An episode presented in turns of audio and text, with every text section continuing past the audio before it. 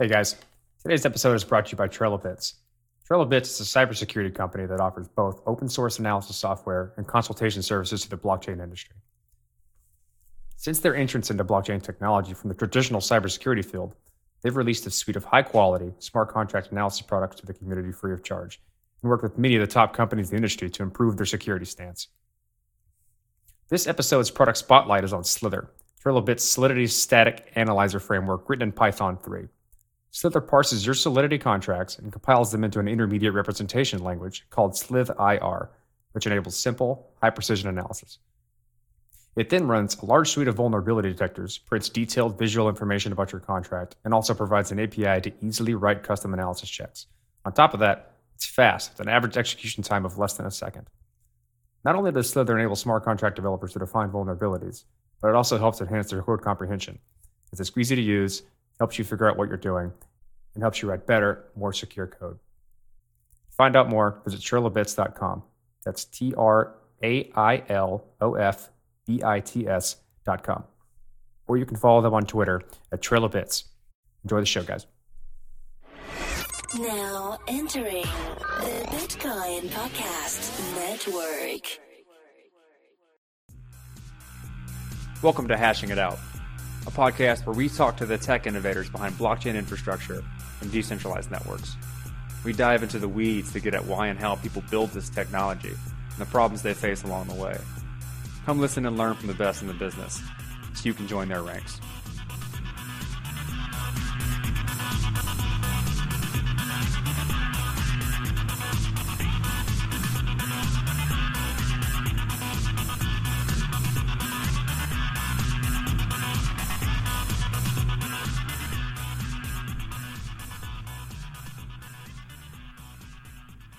Hello, everyone. Welcome back to Hashing It Out. This is episode forty. I'm your host, Doctor Corey Petty, and my trusty co-host, Colin Couchet. Say hello, everybody, Colin. Hello, everybody, Colin. Nicely done. Today, we have Liam Horne from, what do you say, L four? Yeah, L four and the Counterfactual Project. And Counterfactual Project. It's kind of mixed up a little bit there. Uh Uh, we, we've been trying to get you on for quite a while because uh, over the last couple episodes, you've been doing a lot of um, scaling discussions, and this is clearly appropriate for that. Do you want to get, start by giving our audience a quick introduction as to who you are, how you got introduced into like the blockchain space, and what L four is and Counterfactual is? Yeah, definitely.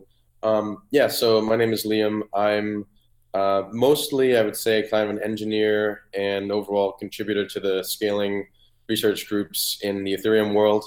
Uh, I I guess I originally came into the, the blockchain space from more of like a Silicon Valley startup background, where for you know multiple years after I, I left university, I was working on on basically different startups. One was a location analytics startup, kind of helping figure out where you should put physical stores. Uh, and then there were a few others that uh, basically were run out of the startup uh, venture studio called Atomic. And I, I had actually this like this kind of fortunate experience where in university, at the University of Waterloo, I was I was literally classmates with Vitalik. Um, he was like the inventor of Ethereum. And so I kind of was early on was kind of following what he, he was up to personally and was very interested in the project. So I kind of had a really good understanding of it, but I was looking at it from the lens of this is a phenomenal technology. What can it do to, you know, actually, what, what kind of businesses can be built and around it or using it? And so I was always trying to figure out what that could be. Um, basically, I think in kind of early twenty seventeen, I was trying to answer that specific question.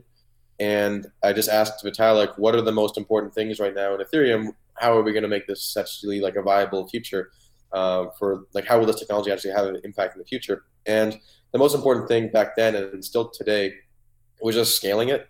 And so he just answered like the three most important things are proof of stake research, sharding, and state channels.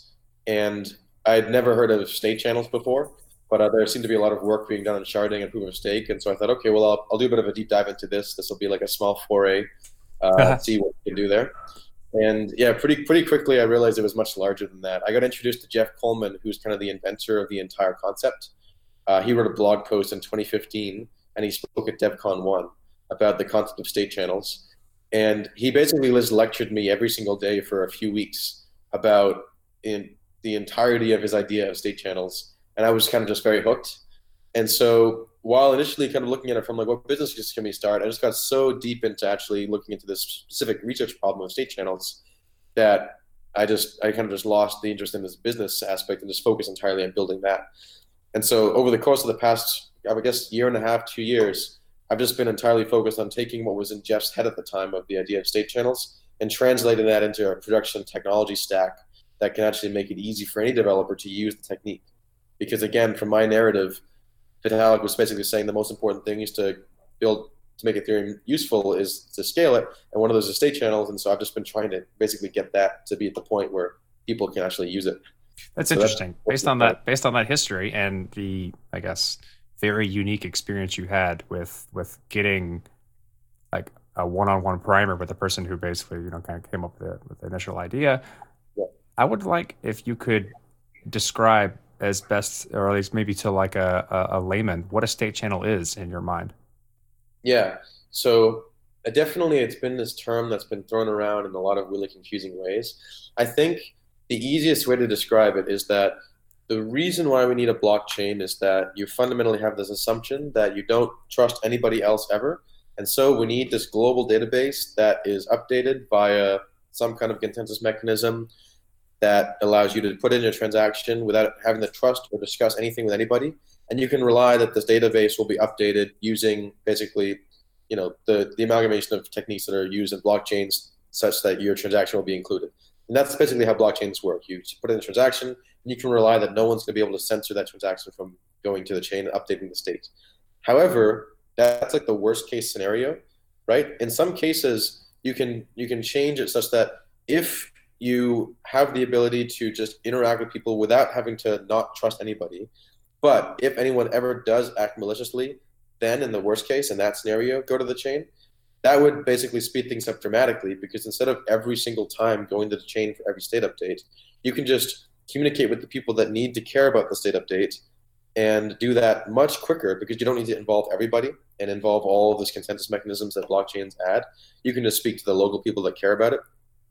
But you can have the same trust guarantee, the same trust guarantees because if ever any of those people are malicious, you can go back to the chain and get your money out.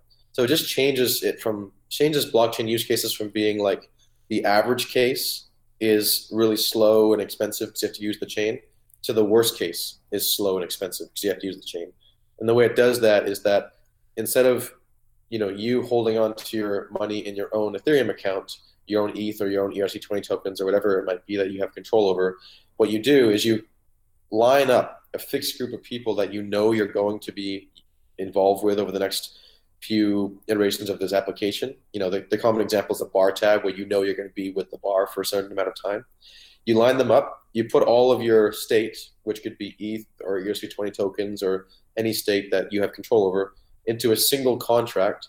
And then off-chain, you sign updates with each other, literally just coordinating so that every person involved in the arrangement signs off on every message, basically, so that you, as long as you have unanimous consent among that fixed group, can at any point in time distribute that state, the E T H or the, the tokens, back onto the blockchain.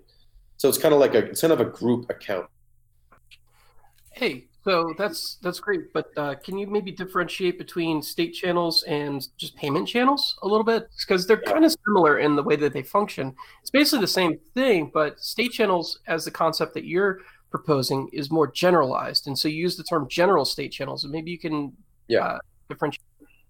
So the history there is that the initial, the first time the term like channels were used were basically, I think, to introduce the, the Lightning Network. And back then, the only function you could do, you know, on Bitcoin specifically, is is send, right? The function is, I want to send money. And so it's naturally, it was naturally called payment channels. But the analogous technique on Ethereum, because you have more ways in which you can update state than just the send function, which is what Bitcoin can do, you can have kind of arbitrary functions that update state.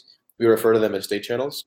And historically, what's happened is that people took the concept of payment channels, the idea that you put money together and you send it amongst each other using that one send function, and they've just translated the exact same feature set onto Ethereum, and they call those payment channels on Ethereum. So the idea is you lock in E T H into a contract, and then you sign messages pertaining to sends of how the E T H is distributed amongst each other, and they call those payment channels. But the reason why we called our technique, generalized state channels, is that we're not trying to just replicate payment channels on Ethereum. We're trying to replicate the general technique of banding and group together to update the state of the blockchain on Ethereum. And if you take that approach, you can do an enormous number of really interesting um, things, because Ethereum doesn't limit you in the same way that Bitcoin does. So as an example, if you look at what SpankChain has built, or if just in general you look at a payment channel, it's very it's very limited in what you can do. You can send money back and forth.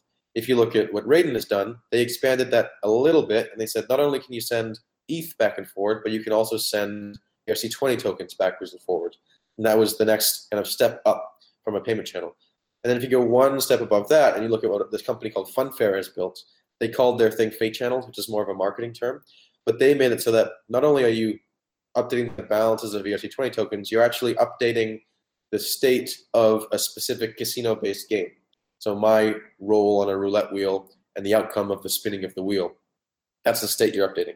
We're taking it to the absolute like extreme that you can do in Ethereum, which is the state you're updating is not hard-coded into any contract. It's just arbitrary Ethereum transactions, which is a tuple, like two value data, just abstractly. And what you can do if you go to that level of abstraction is you can start to update state on the blockchain in any way you want. And so what we've done is we've kind of created this model around the state that we call app, like off-chain applications, so that if you put money into a state channel, you can begin to instantiate these off-chain applications that pertain to any smart contract. So that might be the tic-tac-toe game, it might be a payment channel again where you're just updating balances, or it might be a chess game, or it might be a derivatives contract. It doesn't matter, as long as you can write it in Solidity in a contract. We've kind of included that as a type of way with which you can use a state channel, but not not the only way. So we don't call these like tic-tac-toe channels or chess channels or you know derivatives contract channels. We just call them generalized state channels, where the types of applications you can use can be de- defined by the developer. So that's kind of the leap that we've taken. So instead of just payments and tokens or specific games, it's artificial, arbitrary state that we then provide a framework for encapsulating within a specific developer's interest or what they want to build, if that makes sense.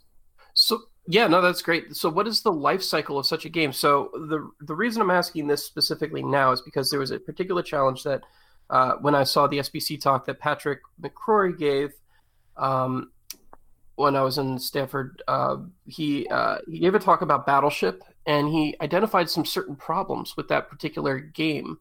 Um, it was a very good example of something that seems like it should work but doesn't.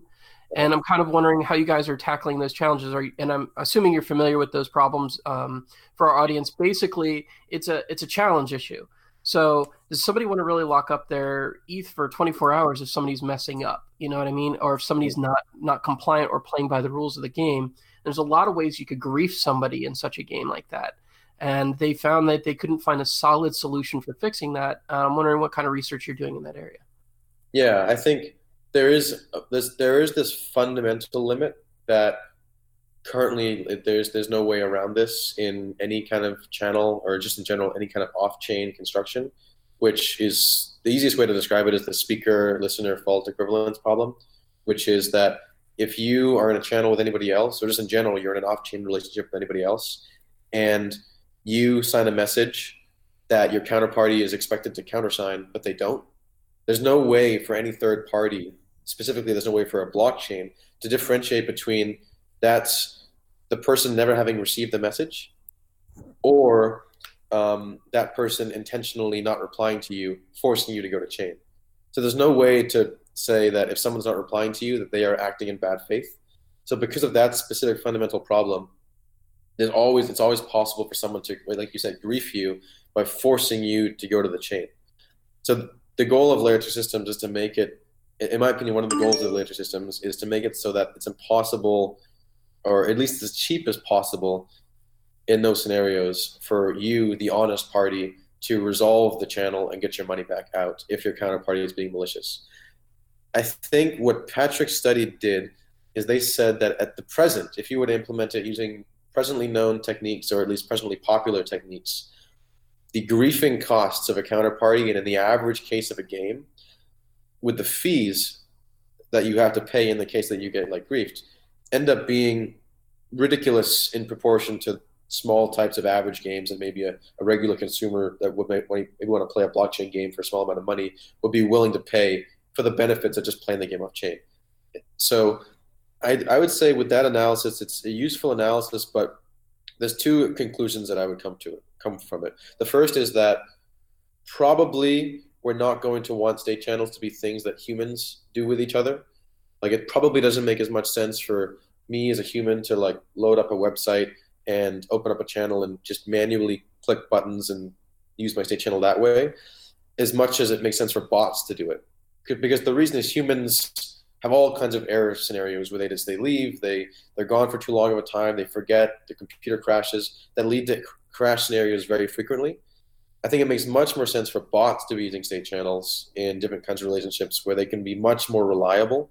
And additionally, they can provide guarantees of their uptime that other people can account for, such that the, the scenarios where someone does go offline, it's a software error and it's very infrequent. I think that's one of the first conclusions that come from it. The second conclusion is that I think in, in his study, there's just a number of techniques that you can use to really minimize that griefing cost that so far no one has really done, I think, like an excellent job of building uh, a solution for. We're, we're trying to go in that direction, such that no matter what the type of griefing scenario is, the actual cost that you incur as the person being griefed is is the absolute like extreme limit of uh, in terms of the minimum amount that you could pay. So I think there's still a lot of wiggle room for Patrick's study. But additionally, I think it's also true that you want to make sure that you are playing against somebody that's extremely unlikely to grief you, because it's in their incentive, and it should always be in their incentive to not grief you, if that makes sense. So there's a lot of optimization room, but he did touch on a, a bit of a fundamental limit, and he exposed it in a bit of a grandiose way, I'd say. Yeah, it was pretty interesting, actually, the way he, he talked about it. Um, I, I I see what you're saying with the bots, but you do not see a use case at all for humans to want to interact with these things on a more personal level? I do certainly see a use case. I just think that Because like bank chain to me is a perfect use case. Like, even though they're not general at this point, uh, sounds like they're closer to payment. Um, it, it's it seems like uh, people would want to do on-demand purchasing for low cost, and I don't think necessarily a plasma channel is always the best choice. Well, I think it's more along the lines of like state channels are really useful for when you when you're in scenarios where everyone is incentivized to work together all the time. If you have scenarios where there's a potential for grieving or someone to, to back out of the scenario, and the rest of playing out that scenario gets expensive or, or, or lengthy, then state channels may not be the right case. But like scenarios where like the odds of those things happening are very low, it may be it may be worthwhile. I think also that there, one important point is that the design space within which you can operate in to make types of applications where everybody's incentivized to behave correctly is still not that well explore, explored, and there's a lot of optimizations to be made still. Like in our, the way that we like at L four and with the Counterfactual project, the way that we approach things is we want to make it so that for any arbitrary application, it is it's maximally, the incentives are built in such a way that it's always in your incentive to just keep on going and to keep playing the app, to keep using the application, updating state, and behaving in a predictable manner. Because the not doing that, ideally, it's in such a way that at every minute time step of, of state updates, it's it's just it's it's always in your it's always in your favor just to cooperate.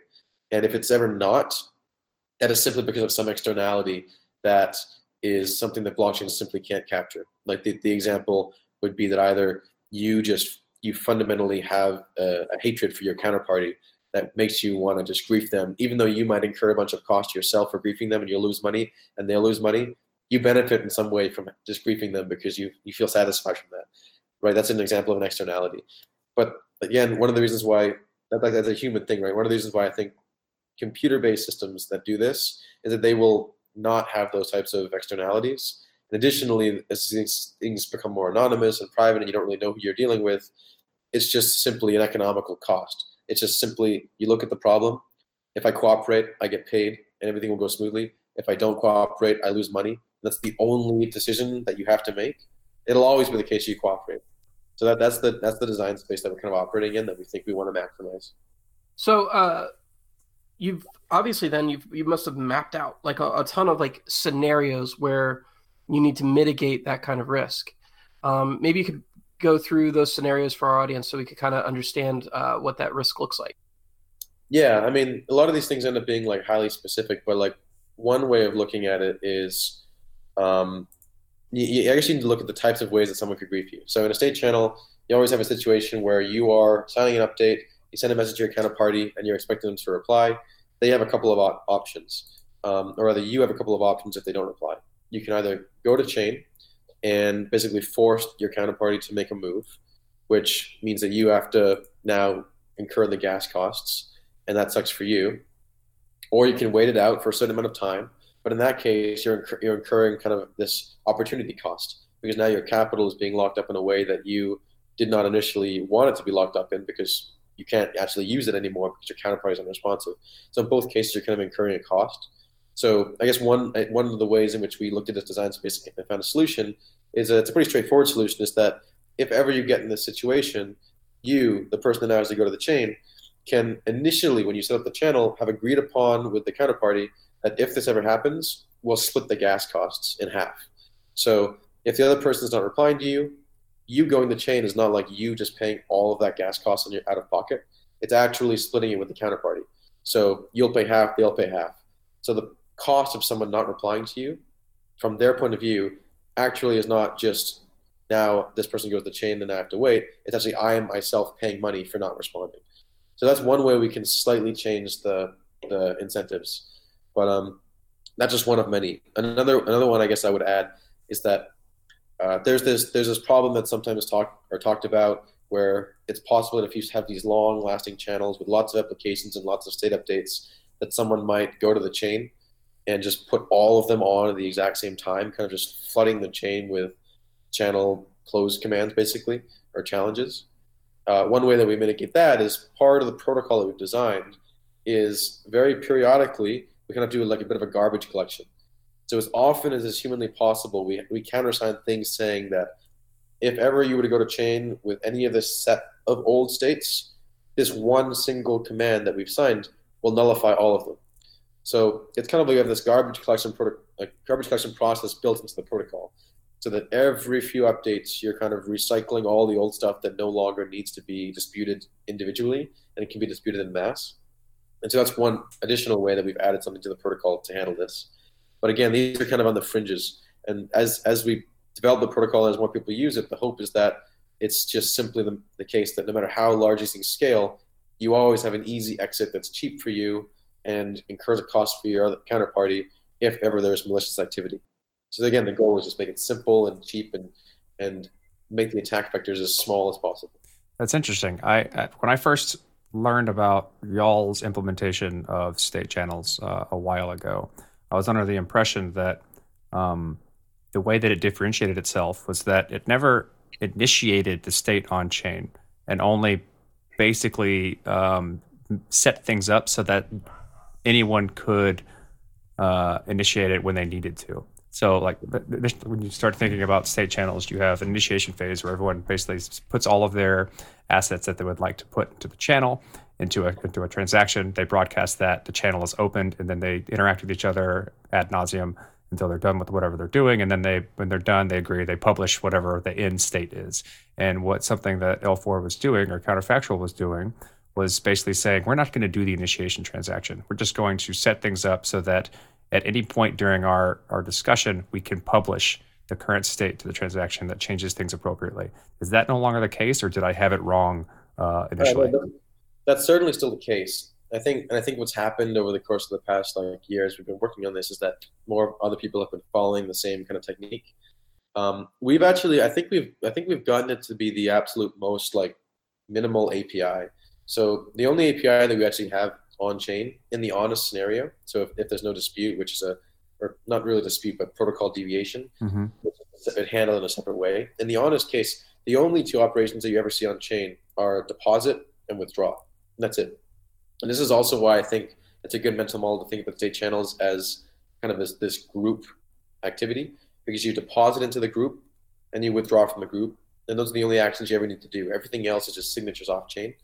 So we never actually, in the honest case, put any state on chain or even reference the application that's being used on chain at all. So if you and I, for example, wanted to open up a state channel, what we would do is just, I would put in whatever I want to put into the state channel. You would put in whatever you want to put into the state channel. That's all you'd see on chain. And then off-chain, you'd speak the counterfactual protocol, which, you know, the software that we have does all of that automatically for you. And we would begin saying, okay, let's do a tic-tac-toe game. Let's set up a, a contract for difference. Let's agree on this oracle at some point in the future, just figuring out how our money gets distributed. And we do all kinds of agreements just specifically between us. And then, you know, that might update our balances that we perceive between each other. And if at any point in time I, I want to take some money out, I just go to the, the chain and say, hey, I want to withdraw this amount out. You would countersign that because you were being honest. And then some money would leave. So just put the money in, take the money out. And in between, you're using this off-chain protocol, which, you know, is, is designed in such a way to be secure and minimally, you know, minimal attack vectors and things like this. So yeah, definitely we've designed it to be it's, it's the most bare bones uh, interface as possible. We, we actually, like, one thing we want to do is, because it's such a, such a basic interface, and the only actual on-chain function that you need is the ability for us to agree on things and execute a transaction, which is basically a multi-sig. What we actually want to do is try to get state channels itself, the A P I for that, built into like the actual core protocol of, like, at least the core, like, JSON R P C that Ethereum exposes, and have, have the multisig itself be a primitive on Ethereum. So in an ideal world, all possible multisigs already exist. We just put money in and out of them as we as we will, and use the state channel protocol whenever the money's in there. That's the, the, the I think that's like the optimum end result of channels. It's just a group protocol for dealing with money.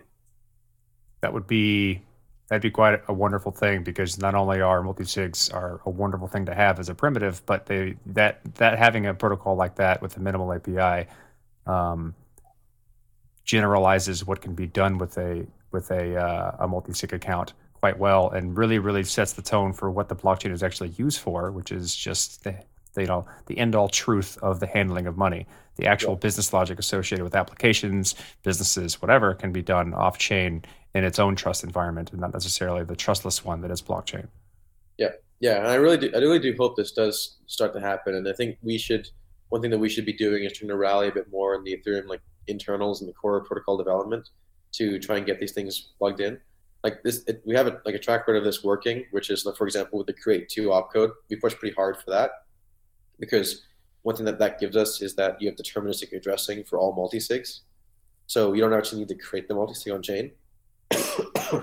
And so we've been able to do this before by getting an opcode actually merged into the main Ethereum spec. So I think most people underestimate that Ethereum is willing to adopt things that make things better. So yeah, I'm hoping that we can do that in the future. So can you tell us a little more about what uh, it takes to build this uh, from a team perspective, from a design perspective? What what do you actually, what is the, uh, what does your experiment look like? Like, how did this start? And then how, what has it evolved into, and uh, what, you know, what does the code right. look like? Um, so yeah, so one of the things that I had learned from having been doing businesses in the past, as startups, is that it's extremely important to have the right incentives for everybody involved in any, any particular project. And so right at the start, when we started working on state channels, I kind of asked myself, is this a business? Uh, are people going to pay for this? Is, you know, should we run a hub? Should we, in some way, maybe we should do consulting or something like that? But it, nothing really made much sense, because it, at, at the fundamental way that we look at this whole problem is that this should be a primitive in Ethereum. It's a basic data structure and a basic protocol that just doesn't itself need to be branded or in any way done in uh, its own, like, unique way.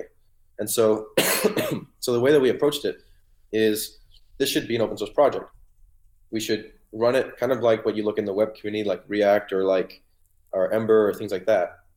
And so um, basically the way I looked at it is just like, let's get a bunch of good research out there, meet other people that are interested in this problem, and try and structure a project that can get all of them working together uh, without compromising on, you know, who owns it or who has control over it. Simply, simply trying our best to make this uh, its own open source project. So that's how we approached it. We actually have now L four, my company, um, developers that we have basically being paid to work on this. And additionally, another company called Prototypal that is also paying developers to work on this. And as we've gone about this over the past year, we've also attracted a handful of other independent developers just interested in the problem. And so everything we do is, it's public, it's it's all open source, anyone can come in and we'll help them get up to speed with it.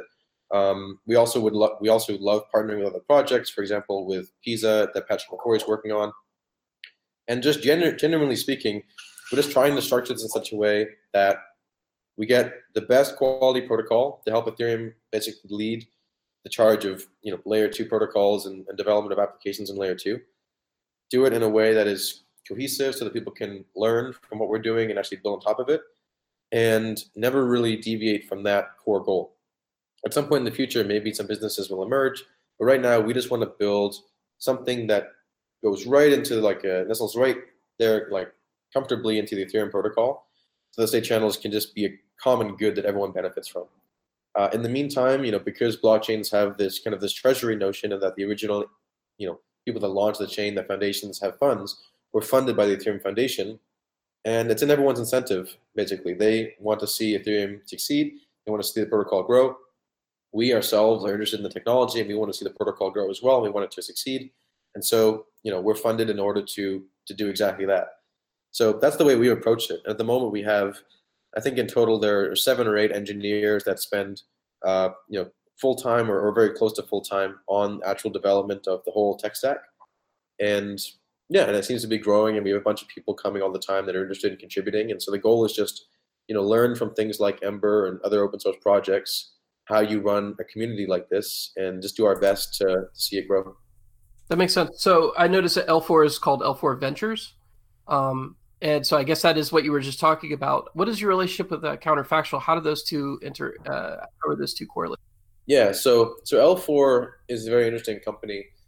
Basically, what it is is it's myself and, and the others in the company that had a similar kind of passion for Ethereum in this community, and we didn't really know how to monetize or what exactly to do, but we really really wanted to work on like core protocol development, and we really wanted to see it succeed, and so. The way we approach it is just teaming up, and we'll create different types of ventures, whether they're open source projects or or other kinds of things I can talk about uh, in a minute, that all benefit from being worked on by the same general group. And so what we do right now is we work on Counterfactual, and that's the kind of way that we frame it, is that we just have engineers that we put full time on Counterfactual to help that project grow, but we ourselves don't own it. And we also work on E T H Global, which is basically a hackathon organization that every few months, basically, we run a large Ethereum hackathon, like you may have seen E T H Waterloo or or E T H Buenos Aires or E T H Berlin or E T H India or all, all these different Ethereum hackathons. And the goal of those is just get developers into the ecosystem. So again, that's another just initiative to help the ecosystem grow. Uh, myself and some of my friends and people that are not in L four, but that are also passionate about this, that, you know, I've worked with over the past several years, help with it, and we do this together. And so it's a really good initiative. And some of the people that work on E T H Global also work on Counterfactual. And so there's a nice overlap there. So I just, I just I think it's important to understand the separation of concerns with your with regards to everyone's incentive. My incentive is obviously to have my company and the people involved be very happy and be working on meaningful stuff, and for the things that we're working on to, to pay them well. But separately, the things that we're working on should lead to a really good end result for the stakeholders involved, which at the moment is mostly the Ethereum community itself, that, you know, by proxy of the foundation is funding this these projects. So with Global, we hope that we can get a bunch of developers onboarded into the ecosystem, and that that'll lead to more interesting things being built, more, you know, more users effectively demanding good documentation and good, you know, scenarios for which the core protocol developers can use for feedback of how to develop the protocol. And then separately with Counterfactual, we hope that we can lead to really useful tools for those exact same developers to build useful applications. So end of the day, it's just like, it's it's our company that we think is doing good for the ecosystem. And the way that we do good is through these projects that we ensure everyone involved with is properly incentivized to work on. So let's talk about Counterfactual for a second, because you guys just released a playground, and that's like, uh, uh, it's actually going to let people sort of play with this stuff that you're talking about. So maybe you could uh, give a big old announcement and tell us how people can get involved in that. Yeah, definitely. So one of the, so my background, I guess, from startups has always taught me, like, you need to be able to communicate effectively to people what is the value proposition of what you're working on, and what is like the minimum viable product in some way that you can get out that shows that value prop. And with this project, with State Channels, the M V P is surprisingly complicated, but really that's what the playground is. So it's this thing we just released a couple of days ago, not as a product or anything like that that we're shipping as a as a company, but simply as a developer like sandbox environment that shows off all of the technology that we've been working on recently to productionize state channels. So what it is, is it's a website that you can go to. You create an account with the website, and what that does is it creates a state channel between you and a hub, which is something that we're running basically on a Heroku server in the background. And then what you can do is anyone else that's created an account, a state channel with this hub, you can open what's called a virtual channel with them to play any arbitrary Ethereum-based game or ap- application in general. And the two that we've put on there are tic-tac-toe and this dice rolling game where the higher of two dice rolls wins some E T H, and to show off a bit of randomness. So the point of this project, this playground, is so that any person anywhere in the world can just go to this website, which is playground dot counterfactual dot com. They can load it up, they can use it, and they can see what it means to have, you know, the power of generalized state channels put into a production application, which in this case is just very simple. It's you create an account, you deposit your money in, you do any all this stuff off chain, and then whenever you want, you can withdraw money out, just as I said. And instead of it just being, you know, me talking about it or a presentation in a slide deck, whatever it might be, it's a tangible production ready app that's running in your browser that you can look look and feel and see what it's like. So that's what the playground is. And the cool part is everything that's on the playground, all the code is open source. You can peruse it on our GitHub and you can see how this is all built. Uh, we've taken an approach with development itself such that all the pieces are reasonably modular. So the applications themselves are built with this developer library called C F dot J S. The, the environment called the playground has its own environmental, environmental container. It kind of mimics a wallet. And in fact, that specific piece of the, of the code is being merged into MetaMask right now to kind of show you what it would look like to have state channels built into your state channel wallet itself. And additionally, we have this node, which is the core software that runs in the browser. And that's also the same software that we're running in the cloud that is like your state channel node. And of course, all the protocols. The goal is to be able to go to any random person and sit down with them and explain why state channels are interesting. And then show them this demo, show them the code, and have them say, oh, I see, I get how you can build this. It's not some obscure, complicated research concept anymore. It's it's there, it's in code, it makes sense. You know, now I can begin to either use it or contribute to it in a way that's sane and it makes sense and isn't daunting, uh, as most, you know, blockchain research problems tend to be. So are you targeting one specific type of language or platform, or like is there is is it just a suite of tools that you can integrate into any project? Yeah, so presently everything is written in TypeScript, mostly because, well, there's a couple of reasons. One is it's, you know, it's a very simple developer language people can read and understand. And two is it's very easy to get that running in a node process or in the browser. And from our point of view, in order to show this to people such that they get it, you really want it to be in an environment that they feel comfortable with and familiar with. It's much easier to say, just go to this website than it is to say, download this binary, run it in the terminal in the background, and then open up this thing, and then it's just too complicated. And from one of the things we've seen, for example, with with with Raiden, is that if you want to run your own Raiden node, it's all there's this huge Python client, you have to download it, you have to do all these steps. And that small little friction point is just limited the number of people that interact with it. But with this, you go to a website, it's running. Like immediately, you just load up the website. Immediately, you now have a state channel wallet that you can put money into. So it's it's a very important way to kind of get people's attention because they can just easily access it. So that, that's honestly, that's the main motivation behind why we built it the way we did so far. I think that as you productionize this to the point where you're going to have real money and you want this to be extremely performant, you're going to have different clients that implement the protocol. So there might be like a Rust client that we work on in the future. But again, taking a more of like a startup iterative approach, we don't want to put, we don't, we don't want to get way ahead of ourselves here. This is still like early, early days for blockchains and super early days for state channels. Let's just get something working in an environment that has minimal friction for people to get involved with it. And then when that starts to work and we start to see people wanting to do stuff with it and the use cases get more complicated and have more demands, then have the engineering and the technology begin to follow those, those demands and that user feedback versus assuming some kind of extreme end state scenario years down the line and doing that first. So we don't have any particular bias into like how this thing should ultimately get built in the like ideal way. We just want a bias for getting something that works, that shows the functionality in people's hands as soon as possible, and to simplify the actual code itself and the and the concepts that are used, so that it's easy for any developer to get started with it. Uh, I think perhaps, like from our experience with E T H Global, running these hackathons where we have all kinds of new developers all the time getting into the ecosystem, they don't have time to understand all the ridiculous complexity of this of this ecosystem. They just want to know, how do I build a decentralized app? How do I do that? Give me like the, the getting started guide, the how-to, the tutorial, the YouTube video. And so we want to be able to get from where we are to that, to the answer to that question as soon as possible. That's like that's what motiv- motivates our our development. Yeah, so you're basically trying to do what Crypto Zombies did for smart contract development, um, for you know state channel development, um, and I think that makes a lot of so app instance development. I guess you could say, is that an appropriate way to use that term? Yeah, I think I think it's I think it's state channel application development. I I, I don't really like the term D A P, and so we've, I've kind of generally avoided using that term. But I, in, in the way that it is used in the in the terms of people referring to like Ethereum-based applications, I would just say this is still a D A P. It just happens to be the case that instead of making contract calls every time you want to do a state update, you just make calls to a node and you use our A P I to do that.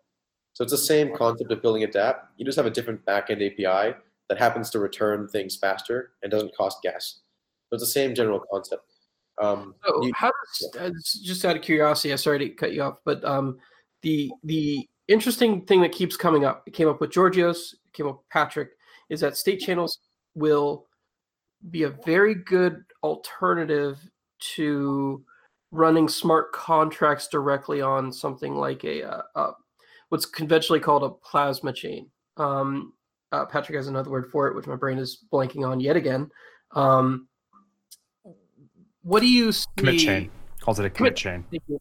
Thank you. Uh, what, do, what do you see those two playing in with each other? And how do you think maybe uh, state channels? Uh, so, f- for instance, one of the griefing w- ways to grief is incurring a fee cost for a challenge um, by you know withholding the fact that you've received something and then griefing somebody that way. But that's because when you do the on-chain commitments and all that stuff, each Each transaction has a cost associated with it, especially since you're committing state, which is storage cost, which is per two hundred fifty-six bits is is twenty thousand, you know, um, uh, uh, uh, gas. Mm-hmm. Um, so to offload some of that, some of the things that have been discussed is, is possibly merging the two con- or merging's not the right word, using the two concepts of a commit chain, aka a plasma chain, and state channels together, so that you could kind of like mitigate that stuff. How do you see that future kind of evolving?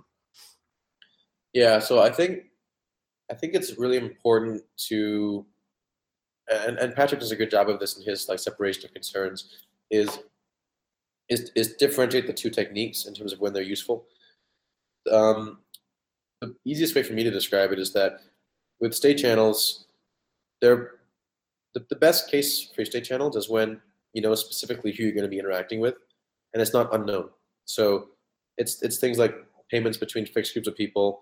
It's things like, you know, games like tic-tac-toe or contracts where they're basically the, the participant set is fixed. In any situation where you know who you're going to be interacting with ahead of time, it's it's it's clear. State channels are always the best way to go in any situation. Plasma, or just more generally commit chains, are useful for types of applications where you don't know who you're going to be interacting with ahead of time. So, you know, D E Xs are a really good example. Marketplaces of any kind like this, you know, public commits that you want to say, hey, to the public, this is something I need everybody to understand and be aware of, you know, an order book. That's where Plasma really shines, because with state channels, you fundamentally can't expose this external state to the world. It's locked within the fixed group. And that's really it. Like in terms of when you need to decide, should I use Plasma, should I use state channels, or is in general, what is the what's the difference? That's that's like that's fundamentally the difference. It's always better if you know ahead of time who to work with. At any point, like, do you see them actually like interacting with each other? Yeah, certainly. I think that the way that you're going to interact with them is, I, I, I don't think there's any kind of like magical new third type of term that we can coin for the interaction between them. I think it's just. I think the interaction between state channels and Plasma is the same as the interaction between state channels and the main chain. The only difference is that if it's state channels on Plasma, you get all the benefits of state channels and all the benefits of Plasma. Um, at least for the specific application that you're using, with the restrictions of state channels still, if that makes sense. So an example would be, if you have a Plasma chain and you have an account on the Plasma chain, then you get this nice benefit that you're probably not going to pay fees and you don't have to go to the main chain anytime you want to do anything. One thing you can do with state channels is you can open, open up state channel between your account and any other account on the Plasma chain, so that in addition to not having to go to chain for, say, that for whatever you're doing in the Plasma chain, you also don't need to go to chain, or rather you don't need to pay fees for the deposit and the withdraw step, which I mentioned are the only two steps you need to worry about in state channels to begin with. So depositing and withdrawing can become feeless as well. So that's a nice benefit, right? If you have a Plasma chain, then creating a state channel is essentially free, and there's no reason not to do it in that case. But I think it's important to make sure that you understand these are two distinct solutions which happen to work well with each other, but that both offer distinct benefits compared to using the main chain individually. That makes sense. Yeah, they're isolated logically from each other, so that it's important to make sure that we we understand that they are two separate development paths, but they do have this sort of like correlative, like we we probably should be working together, so they're all compatible with each other. So if there's a standard for state chains and there's a standard for Plasma, Plasma should probably implement the standard for state chains as well, so that it can get all the benefits of this. Uh, sorry, right. state state channels as well, so it can get all the benefits of that. Yeah, we actually have a pretty cool project that we're. We we haven't announced yet that um, we're just em- embarking on now, uh, which is effectively doing like precisely that, is ensuring that kind of leading Plasma chain developers, or, or more generally speaking, that the standards that are being implemented for Plasma chains have the ability to support channels out of the box. The most recent development in Plasma chains, which is this predicate technique, which is basically the idea that for any given coin in a Plasma chain, you have a different exit game.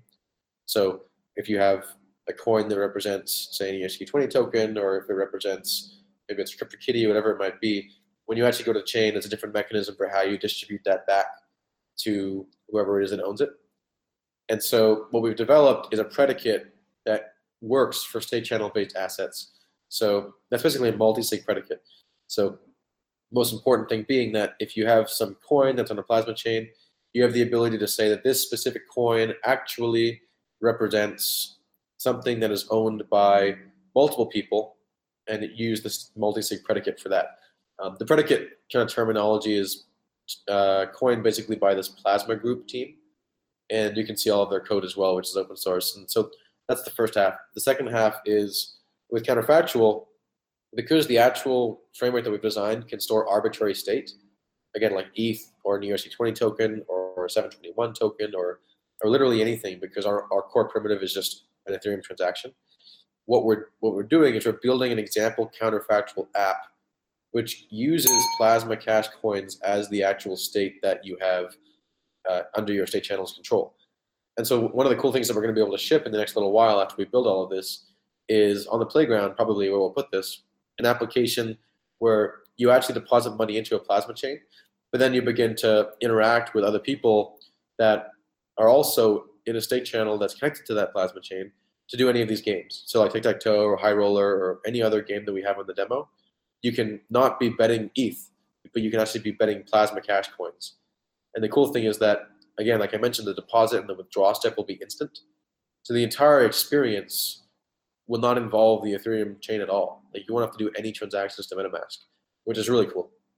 So we're already embarking on this kind of development roadmap at the moment. I'm very happy to hear that. That's amazing. Yeah, that's, I, I have something on that one. It's kind of like, uh, I like to ask this question to a lot of people who we have on who are, who are looking at the kind of the fundamental protocols and the, and the layers of the stack that end up serving various applications to end users.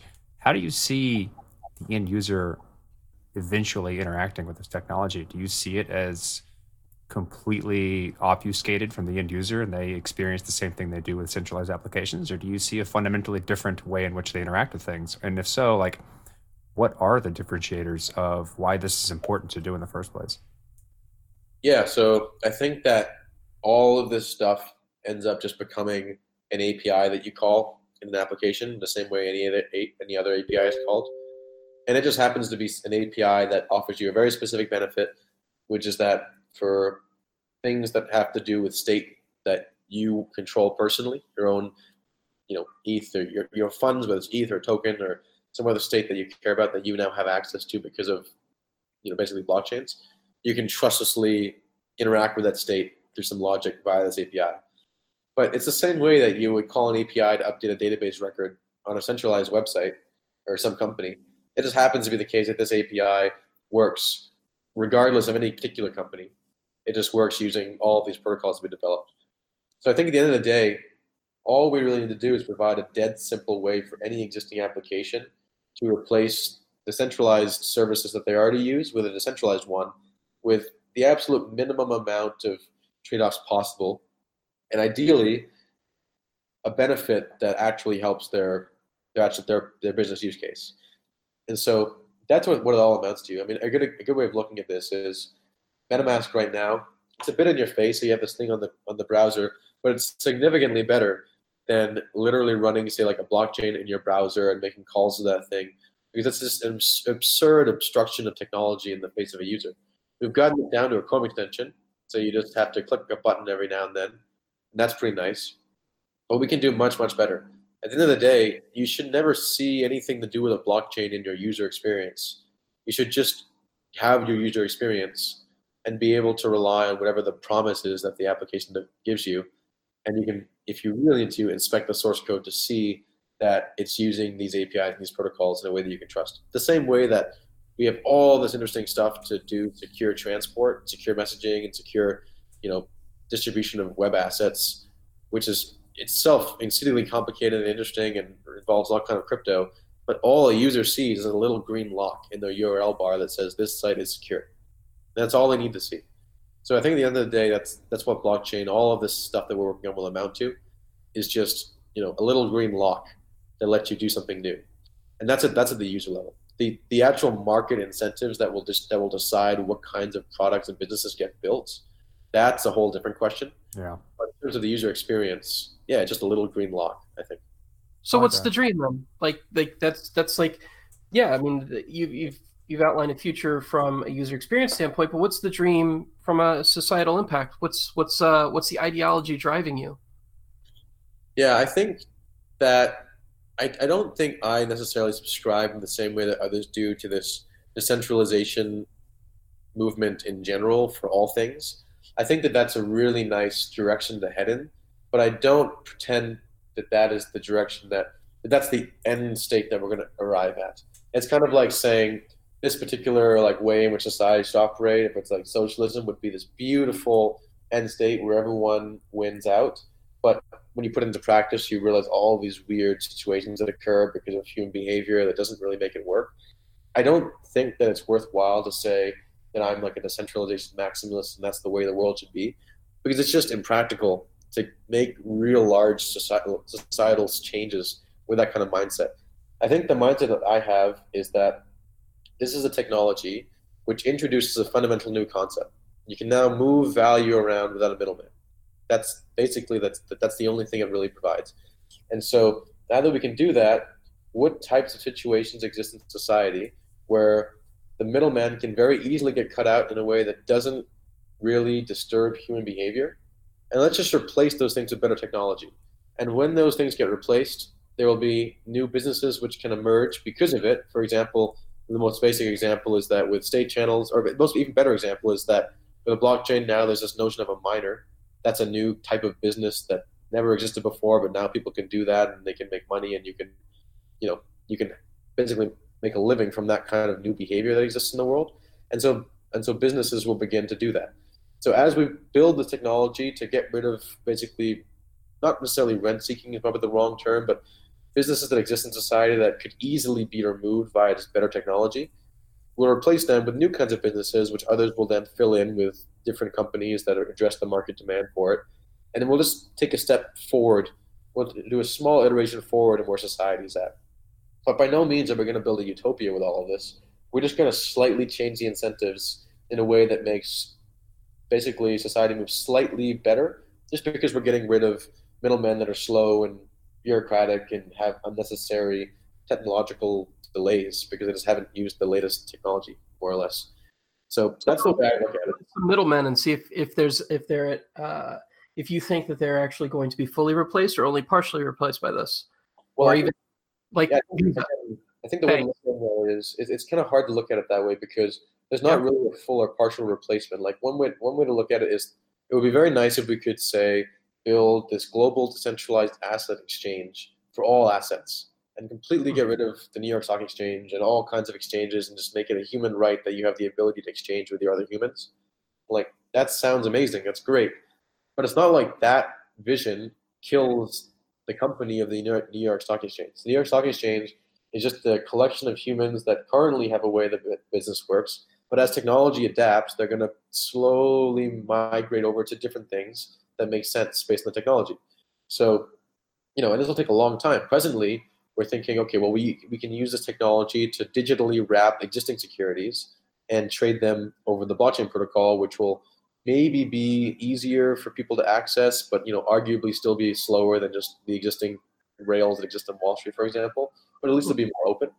And so what they're going to do is they're going to just slowly adapt to that and build things that bridge into that system. But the actual existing company of the New York Stock Exchange won't die. It'll, the point I'm making is it's unrealistic to think that we're going to change society in a fundamental, like, anarch, anarchy kind of way. It's more so we're slightly changing the incentives that will lead to new businesses that emerge. And we're just pushing society forward slowly, one step at a time. I think it's just a better mental model because it, it leads to more realistic outcomes. Uh, yeah. You also don't want to be perceived as a threat.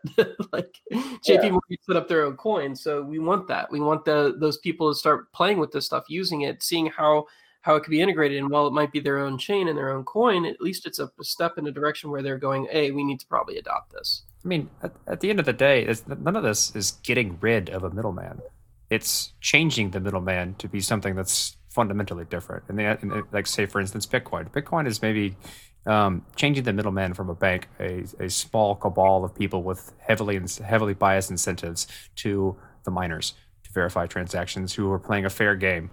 And it's yeah. very, very, very difficult. Very, very difficult to co-opt. And they're also, and, and these things are run by software, run by math, or so on and so forth. That are also difficult to. You remove the greed associated with the verification of transactions or ability to censor. And so you're just you're you're moving these middlemen into something that's more distributed, distributed or fair in the context where that makes more sense, or where you would want something like that, where people can't yeah. arbitrarily make decisions that affect a bunch of people based on a small desire or whim. Yeah, I think an important thing to, like, on, on that note to to mention is that it's it's creating new incentives that lead to new types of businesses that can fill in the gaps um, that maybe didn't exist before because they were just completely locked out. For example, it, it's I can't really list an asset in the New York Stock Exchange right now. It's, like, impractical.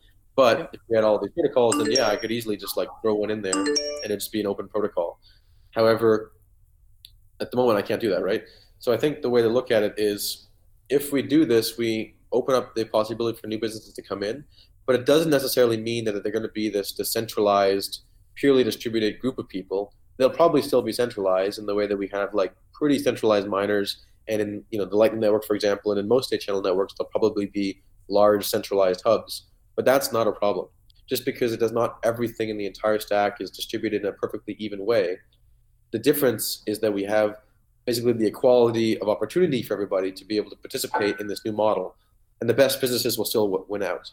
It's kind of like decentralization in some ways is kind of, it's slightly like approximated this equal op- equal outcome kind of ter- idea, but that's not what it represents. It's just equal opportunity in, in the sense that new businesses will emerge that anyone can participate in instead of being locked out by gatekeepers. But it doesn't mean that they're going to win. There's still going to be businesses that will dominate those new um, new kind of vectors to make money. And I, I think that's good. I think that's a good way for capitalism to kind of keep moving forward using this technology. So I agree. Um, I think it's also a great way to kind of wrap up this episode. Is, are there any questions or, or, or things that you would have liked us to discuss that we didn't get around to asking you about? Um, no, I think I'm good. From my point of view, our team at L four and with the Counterfactual project, our main mission right now is just keep getting this protocol to be simple and easy to understand and have tangible entry points for developers to, to, to look at it and build on it with. And so I just hope that we can get any feedback, we can have people looking at it and telling us what they think. And hopefully we can just keep moving forward as a team to make it so that more people that care about this stuff can actually take an action item and, and, and use it as soon as possible. Uh, separately with E T H Global, the other thing that we're working on, we're actively running hackathons across the world every few months. We have Cape Town in April. We're going to be doing uh, Waterloo later on this year, New York, Boston, India. And so if you ever want to just kind of hack on Ethereum related stuff, then, you know, feel free to come to our hackathons. They're free for everybody. So it's just simply a matter of kind of having fun building stuff on the technology.